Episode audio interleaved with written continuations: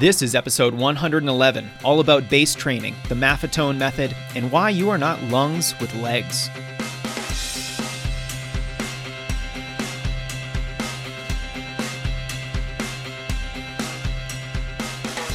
Hello, runners. Welcome back to the Strength Running Podcast. I'm your host, Jason Fitzgerald, and you're in for a real treat today an in depth look at base training, the goals of this crucial period of training, and how the Maffetone method fits in to a training season.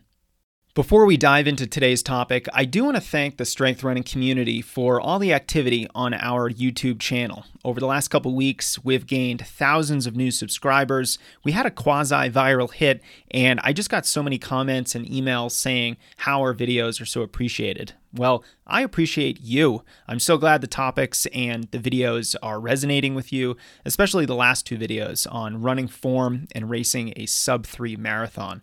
If you'd like to check out our video work and subscribe, you can search YouTube for strength running or you can go to youtube.com slash user slash strength running. Okay, are you ready for a monster discussion on base training and the Maffetone method? Let's get started. Today, we're going to cover several questions and topics. Number one, what is base or foundational training? What is the Maffetone method? What are the benefits of the Maffetone method? What are the drawbacks of this method of training? And how do you design a proper base training phase? Now, I rarely discuss specific training methods unless I have a very strong opinion about them. Say CrossFit Endurance, for example. If you want to go down the rabbit hole on quite the rant, you can search strength running for CrossFit endurance. Uh, just enjoy yourself. but, you know, I think there's a valuable discussion to be had about how runners should build their endurance. And the base phase of training is the perfect place to start this conversation. So, first, what is base training anyway? Well, let's see how some famous coaches who are really at the top of the game define base training. There's Greg McMillan, who's known for the McMillan running calculator. He's the author of You Only Faster, and he defines base training as, quote, our base training comes directly from Arthur Lydiard with slight modifications for our athletes. There are two workouts that are performed in the base phase. The first workout is a leg speed workout. Year round, it is important for distance runners to work on leg speed. Leg speed workouts are not heavy breathing workouts. They're neuromuscular workouts to make sure the brain and muscles remember how to turn the legs over quickly. Since we don't want to breathe heavy, indicating a large buildup of lactic acid, a big no no while in the base phase, these workouts include repeats lasting less than 30 seconds. A good example might be 10 times 150 meters, striding the first 50, running quickly the second 50, and then at 90% of top speed for the final 50. End quote. You can see here that the focus here is not on hard workouts, but even so, there is still a weekly session where you run quite fast. And Brad Hudson, coach to many elite runners and author of Run Faster, one of my favorite training books, he explains the base training phase, or as he calls it, the introductory period, as this quote, the purpose of the introductory period is to establish an appropriate fitness foundation that will prepare you for the more challenging and focused training of the fundamental and sharpening periods. Priority number one is to gradually but steadily increase your running mileage. Other priorities of the introductory period include establishing a foundation of neuromuscular fitness with very small doses of maximal intensity running and beginning the long process of developing efficiency and fatigue resistance at race pace with small doses of running in the race pace range. End quote. Here's Bob Kennedy, the dominant American middle distance runner in the 1990s and the first American to break 13 minutes in the 5K. He agrees. He says, quote, there are three basic phases to a training cycle base, strength, and speed. The problem that most athletes have is that they think the phases are mutually exclusive. I think that the phase of training is defined by what you are focusing on during that phase. But you always do a little of all of these things. There's never a time of year when you're just running mileage or you're just doing speed. You're always doing all of it. It's just a matter of to what degree. I also look to see what Jay Johnson, who's a coach to multiple national champions, what he thinks about what should be included in a base training phase. He calls it foundational training. And he says, quote, foundational training doesn't need to be so black and white. You could do a progression run that is mostly below threshold, and it might end with five minutes of running that's just past threshold. Yet the amount of lactate produced is minimal and is cleared in just a few minutes of cooling down. And there's no reason that you can't be doing strides several days a week. End quote. All right, so what did we learn? From these definitions, I think we can all agree that base training is preparatory training. It helps build your foundation so that you're fit enough to tackle more race specific workouts later in the training cycle by focusing on endurance now, but also a small amount of very fast and race paced running. So, what can we learn from the top minds in running about base training? I think a few key points are number one, the focus during an early season base or foundational training phase is aerobic development. Number two, Aerobic development is primarily accomplished through high mileage, long runs, and aerobic focused workouts like tempo runs, progressions, or fartlek workouts. Number three, base training does not exclude faster running. However, the focus is simply on slower running. And number four, strides, small doses of race pace work, and neuromuscular workouts like hill sprints should be included in the base phase of training. This type of training is really similar to what my college cross country team ran every summer. Mostly easy running, but regular strides with an increasing focus on hill reps and tempo workouts. And that brings us to today's spotlight on the Maffetone method. So, what is the Maffetone method? It was created by Phil Maffetone. The Maffetone method is a style of training that focuses exclusively on aerobic running. They use a heart rate formula of 180 minus your age, plus several other corrections for injury, fitness level, health, a few other things. And that gives you an aerobic maximum heart rate. To build your aerobic fitness, in other words, your endurance, your heart rate should never exceed whatever this number is. And most runners use the Maffetone method for their base training phase, dedicating up to six months of running low intensity paces that never spike their heart rate over this aerobic maximum. And the goal is to improve aerobic development and the percentage of calories burned from fat.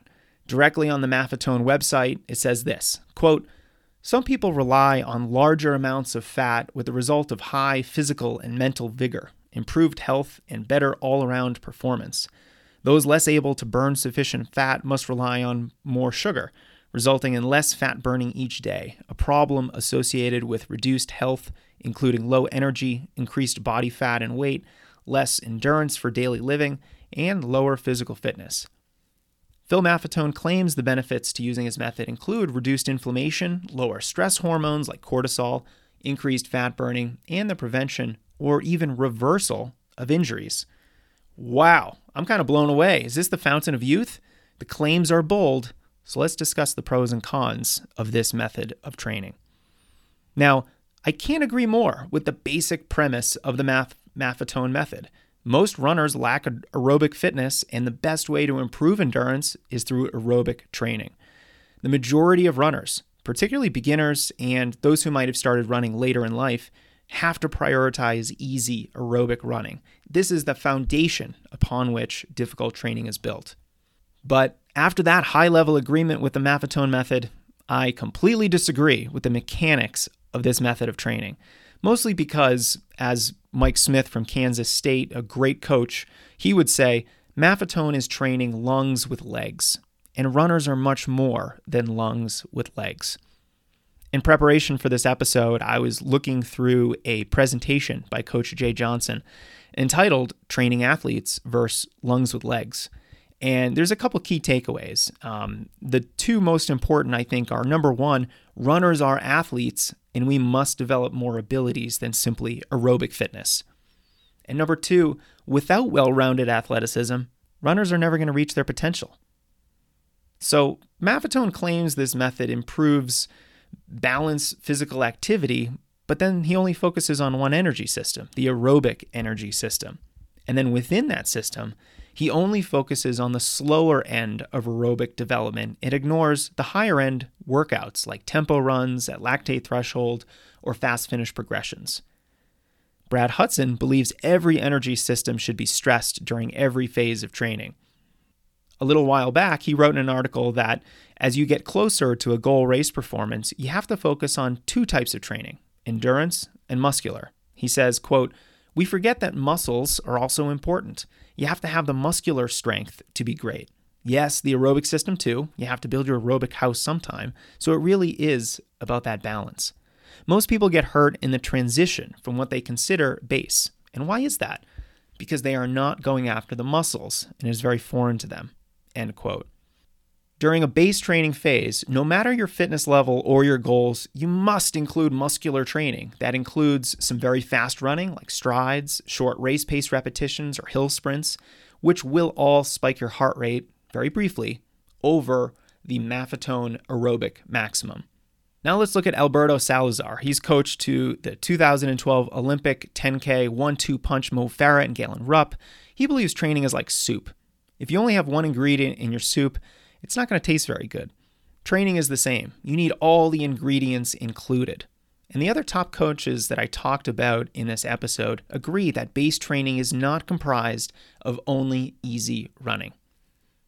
And then finally, there are Phil Maffetone's claims about injury prevention and general health, which I think are exaggerated and unsupported.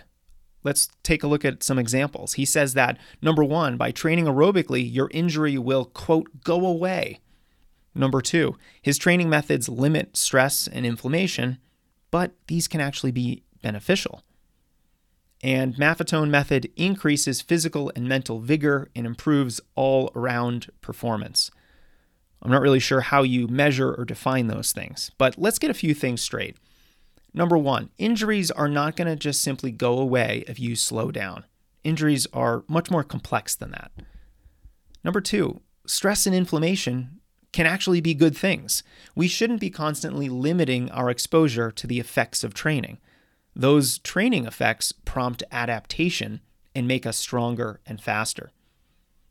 And number three, vague assumptions don't prove your training method. Claims like more mental vigor and better all around performance are unsupported, unclear, and too general to be taken seriously, I think. Now, in researching this podcast, I came across hundreds of testimonials for Maffetone, successful case studies, and scathing criticisms. Success stories for the Maffetone method usually go something like this. I found this. Some person said, quote, I trained MAF all last year and developed a great base. I only broke out of MAF twice. Once for a tune up half marathon before a full marathon, and then again for the full marathon itself. I wound up setting big PRs in both, demonstrating how poor my aerobic conditioning had been. End quote.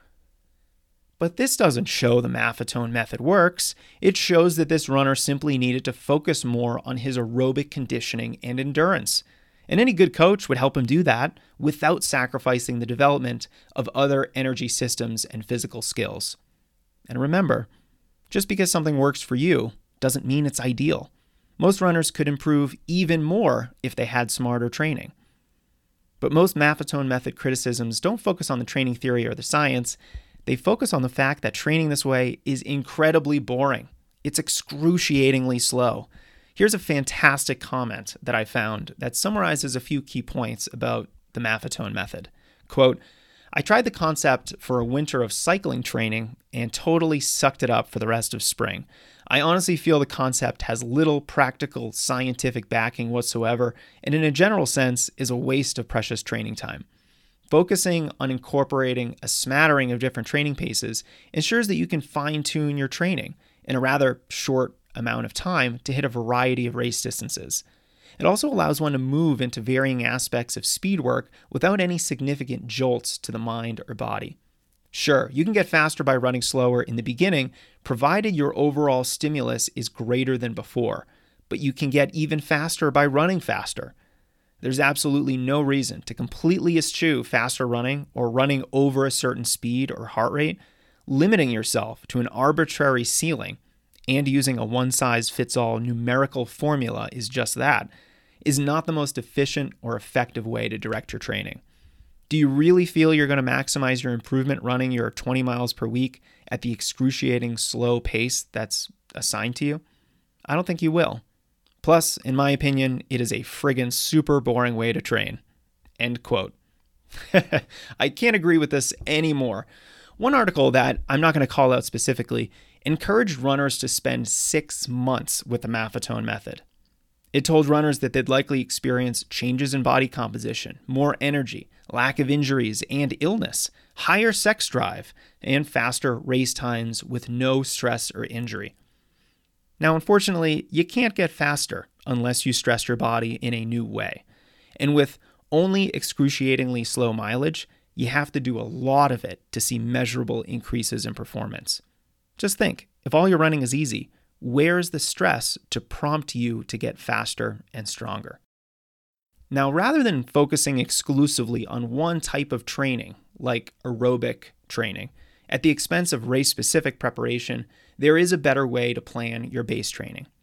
You'll want to build a foundation that includes fitness in three major areas your aerobic capacity, your strength, and your neuromuscular coordination, also known as leg speed.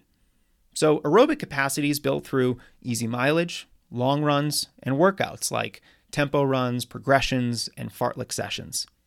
Strength is also built with high mileage and long runs, but it also includes strength routines, core workouts, and even hill, hill sessions. Neuromuscular coordination is built through strides, hill sprints, and small amounts of race pace running. Just like the foundation of a house can't be built without concrete, plumbing, and reinforcements, you can't build a running foundation without all of these different ingredients. If you do, it's just not as strong as it could be. Even marathoners, who will never run, quote, fast, even during their goal race, need all three components included in their base training. By working on each aspect of your fitness, none of them gets left behind, and you're more prepared for harder runs later in the training cycle. My suggestion Skip the Maffetone method altogether and take a more modern approach to base training. Include strength workouts, strides or hill sprints, and relatively easy fartlek workouts. You're going to get in better shape and ultimately race faster. I hope this short episode on base training was helpful, especially as some of you are gearing up for an early winter marathon. If you'd like some help setting up your own program or you'd like to use a strength running training plan, let me do the thinking for you. Go to strengthrunning.com slash coaching to see all of our programs and coaching services. Finally, I also want to thank SteadyMD for sponsoring today's episode. SteadyMD pairs you with a PCP online who's always available via phone, text, or video chat for all of your needs as a runner. And this isn't just any doctor, but it's a doctor who is a fellow runner just like you, who understands running and who understands the training process. You can go to steadymd.com slash strengthrunning to see what they've put together for you. And I've personally seen Dr. Josh Emdur several times over the last couple months, both here in Denver, where I live, at my live podcast with Matt Fitzgerald, and at an event a few weeks ago. I'm always impressed by the fact that Josh is a runner like all of us. He absolutely loves the trails, and he's committed himself to helping runners excel. See all the details at steadymd.com slash strengthrunning. Thanks for listening all. Until next time.